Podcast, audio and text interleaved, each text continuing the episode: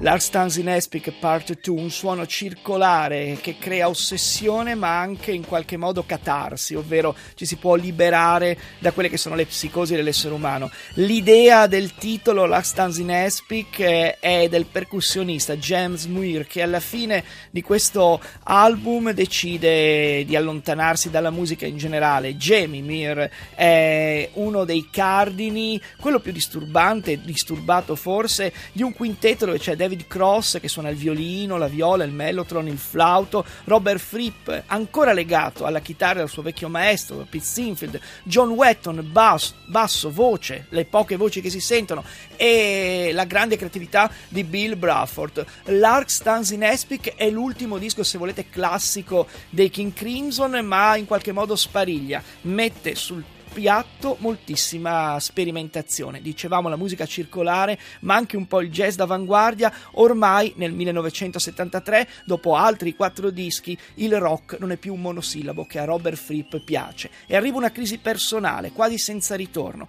Per il disco successivo gli danno una mano degli amici, perché a Red eh, veramente danno vita proprio Bill Brafford, qualcuno sussurra che ritorna che potrebbe ritornare uno dei primi componenti della band, Ian McDonald, e in realtà Red e questa Fallen Angel sono risultato di una crisi che però riattiverà ancora la circolazione dei King Crimson.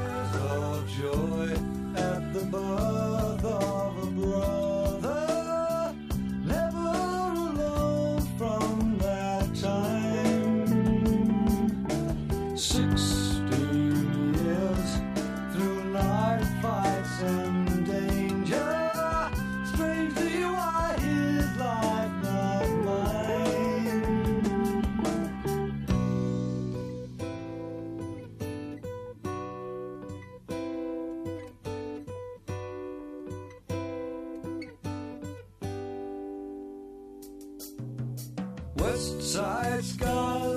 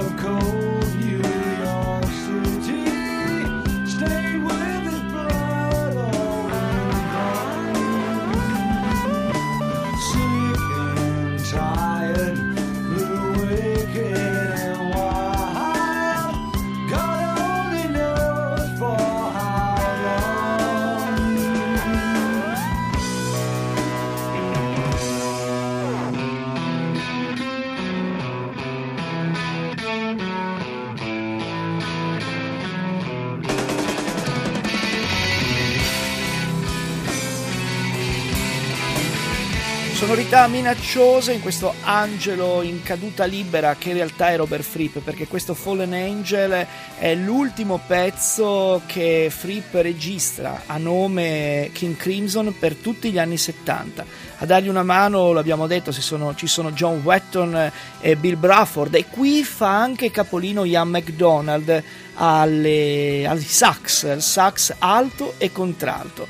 È come sempre un clangore di musica, disse, scrisse un critico all'epoca, ed è un modo di coniugare il jazz, il rock e chissà cos'altro.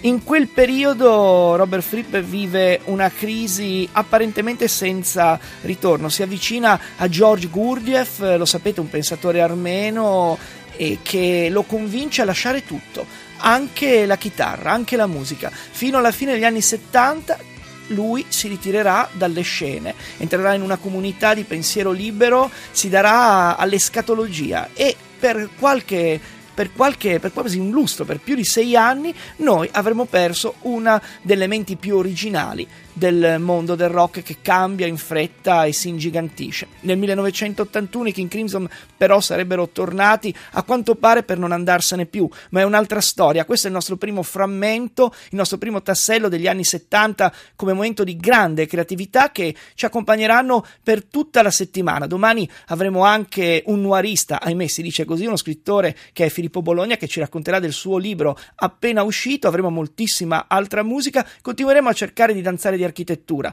Come diceva un tale che forse era Frank Zappa, forse era un comico da Giunvignola, una radiosa nottata. Evviva!